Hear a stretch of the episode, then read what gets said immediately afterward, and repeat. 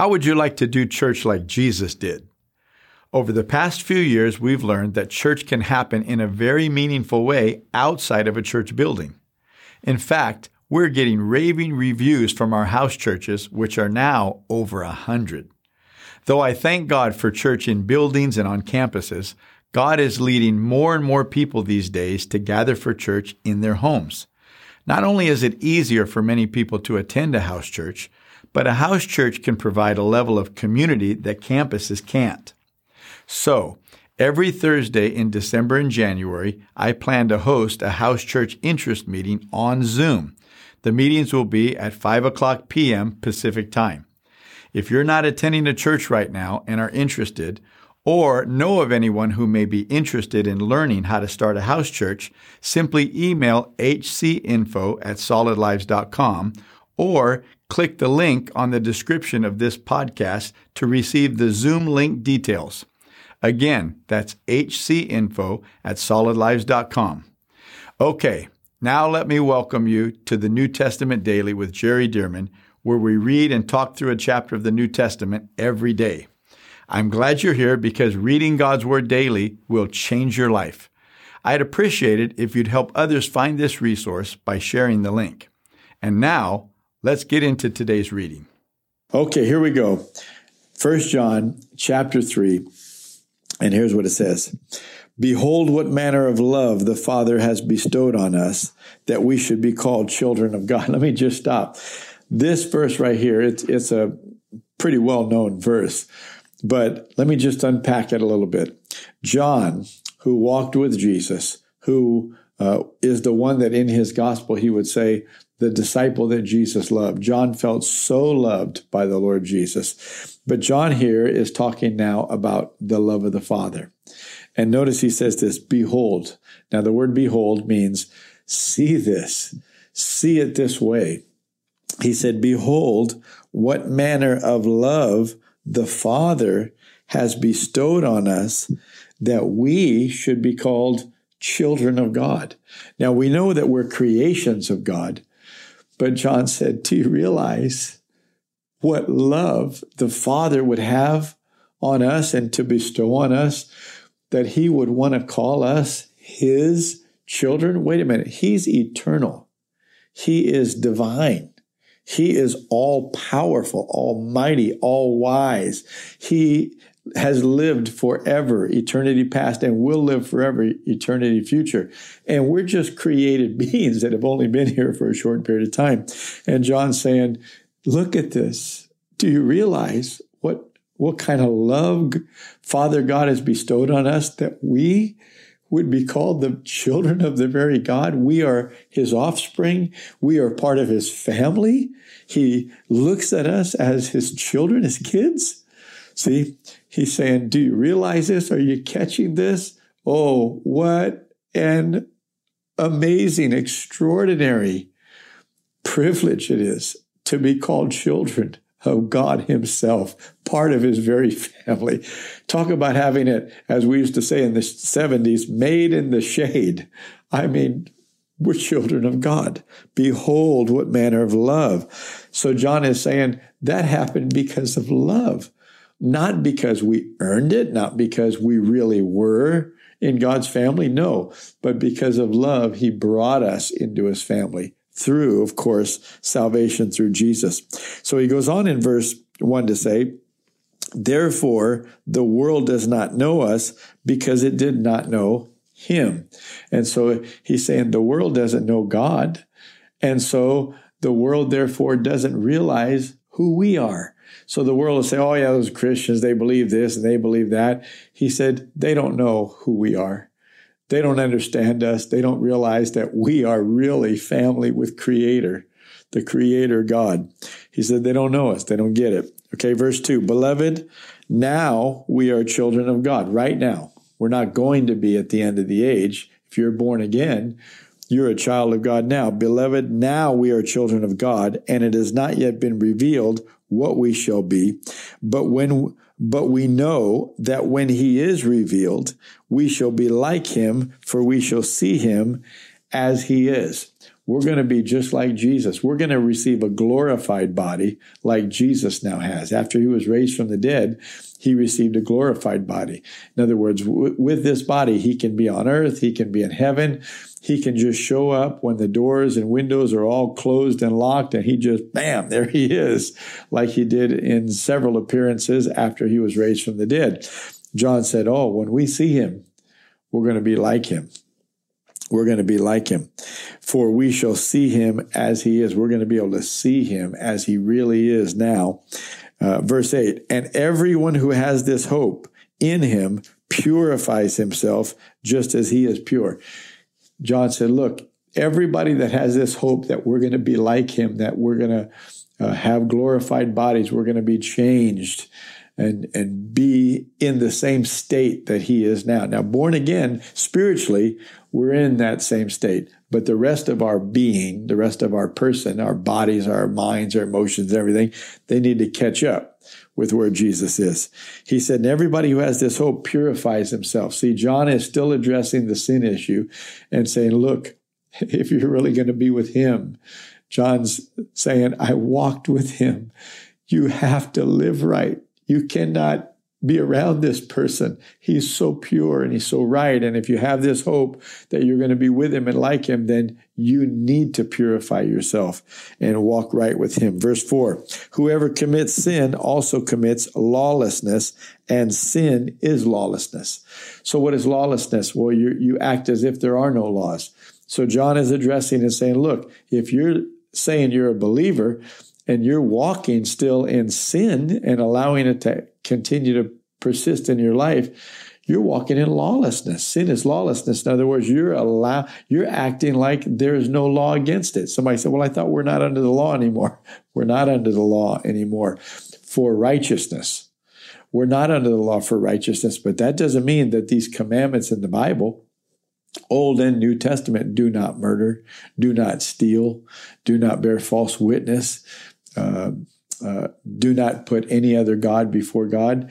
Yes, we need to be obedient to God. We're saved by grace, but that grace has lifted us up by God's complete mercy and goodness.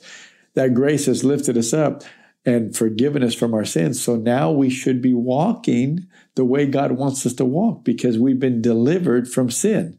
So we shouldn't go back to sinning. Verse 5 And you know that he was manifested to take away our sins, and in him there is no sin. So Jesus was manifested to get rid of the sins in our lives, not to just forgive us so that we could continue to sin. This is not just John. This is all of the New Testament authors that talk this way and have this point of view. Verse 6 Whoever abides in him does not sin. Boy, just think of that statement. Whoever abides in him, in Jesus, does not sin. Whoever sins has neither seen him nor known him. John's saying, let me just tell you how it is. If you if you're going on with sin in your life, no, you you've never seen him, you don't know him. Verse 7 Little children, let no one deceive you. He who practices righteousness is righteous, just as he, the Lord, is righteous. Verse 8 He who sins is of the devil, for the devil has sinned from the beginning. Notice if you're if you're sinning, if you're walking in sin, he said you're of the devil. Now see, a lot of people don't realize that they are, but they need to read the Bible and find out, look, if you're allowing sin in your life, then you're of you're of the devil because that's what the devil does. Listen to what he says. He says, He who sins is of the devil, for the devil has sinned from the beginning.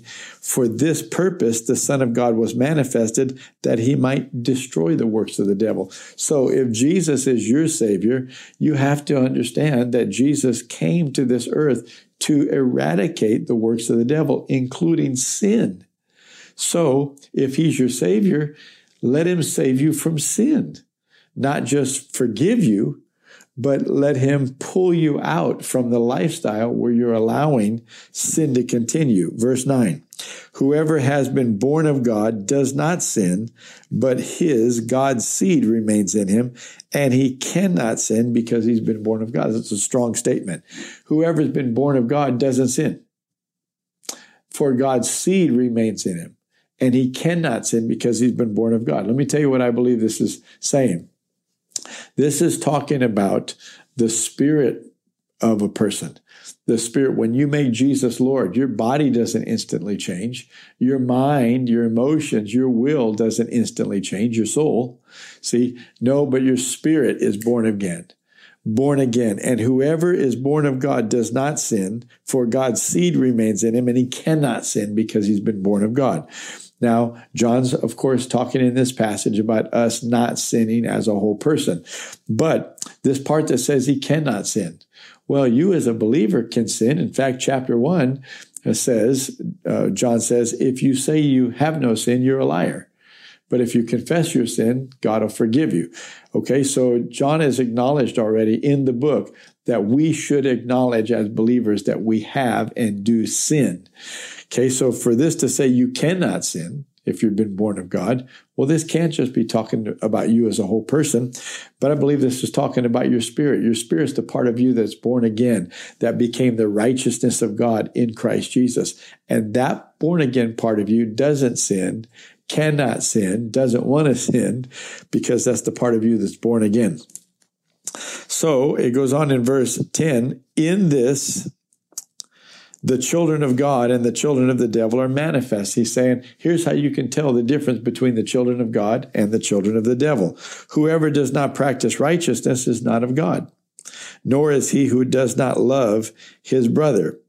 So he's saying very simply, if people are not walking in obedience to God, well, they're not of God. If they're not walking in love with their brothers, they're not of God either. See, so he's saying here are two character traits of to tell believers from unbelievers. Verse 11 For this is the message that you have heard from the beginning, that we should love one another. So notice, John has elevated walking in love with other people, and particularly the body of Christ, up to the level of and equal to walking in obedience to the rest of the commandments of God. In other words, love is not just an option. No, love is a commandment of the Lord. Jesus said, A new commandment I give you that you love one another. Verse 12, not as Cain, who was of the wicked one and murdered his brother. And why did he murder him? Because his works were evil and his brothers righteous. So Cain was jealous of Abel, who was living right before the Lord, and he ended up murdering him. Verse 13 Do not marvel, my brethren, if the world hates you. Don't be surprised if the world hates you. We know that we have passed from death to life because we love the brethren. Think about that statement. We know that we have passed from death to life because we love the brethren. John is saying, look, the love of God that is in our hearts toward other people, even people that annoy us or irritate us. He's saying that love is the evidence that we've passed from death to life, that you're born again. Why? Because only born again people can love in a certain way. He goes on to say, He who does not love his brother abides in death. Oh, that's strong. He who does not love his brother abides in death. You're living in death.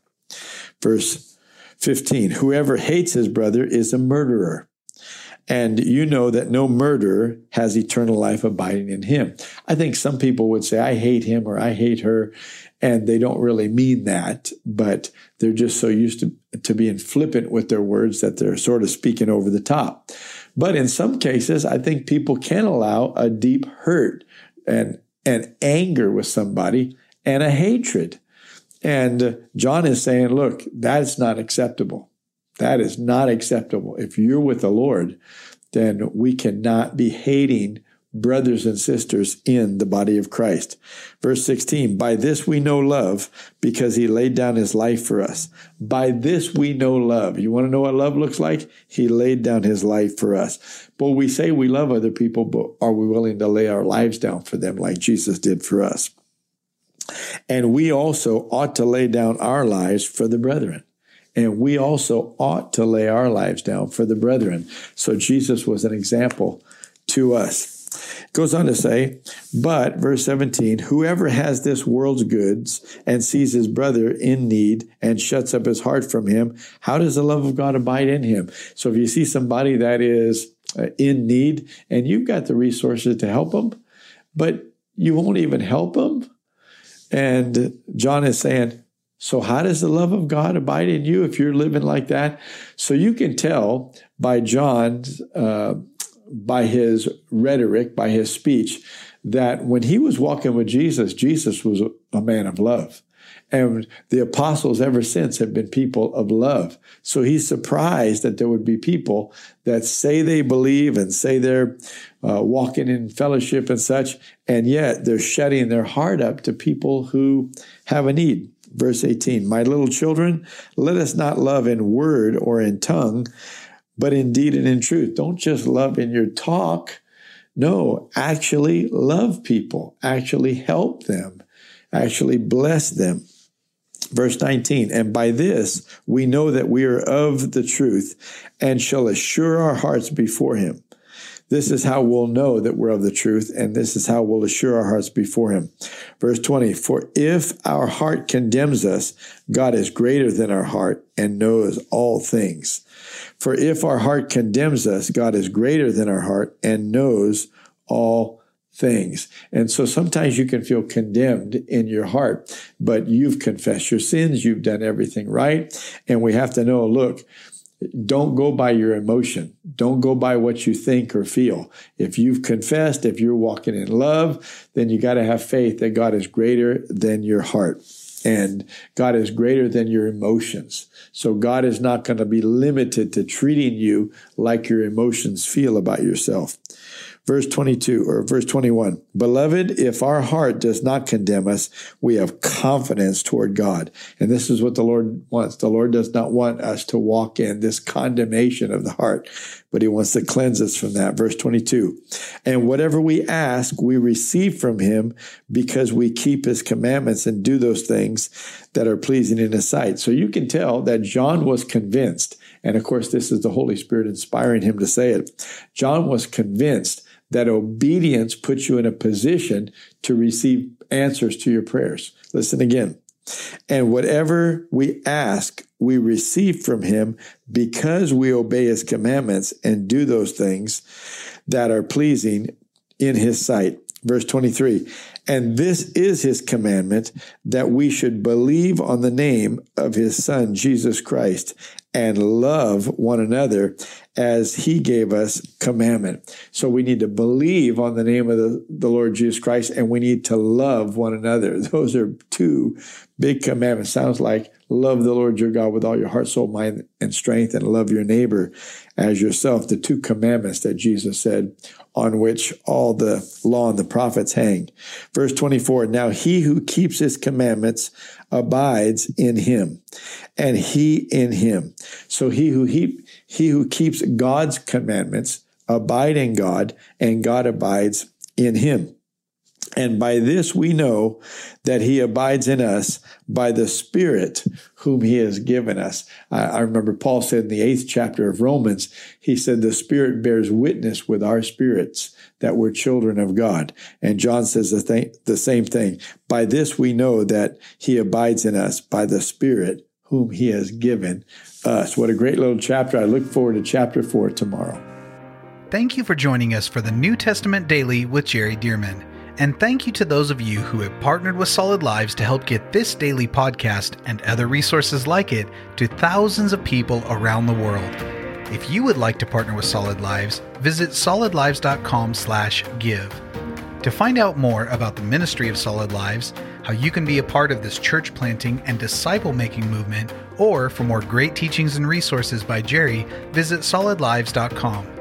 We also want to invite you to check out Jerry's other podcast called The Jerry Dirmann Podcast. Here, Jerry shares with us at least weekly from God's Word, challenging us and equipping us to fulfill the amazing plan that God has for our lives.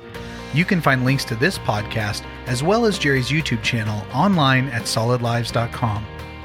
Thank you again so much for joining us, and we'll see you right here tomorrow as we jump into the New Testament Daily with Jerry Dirmann.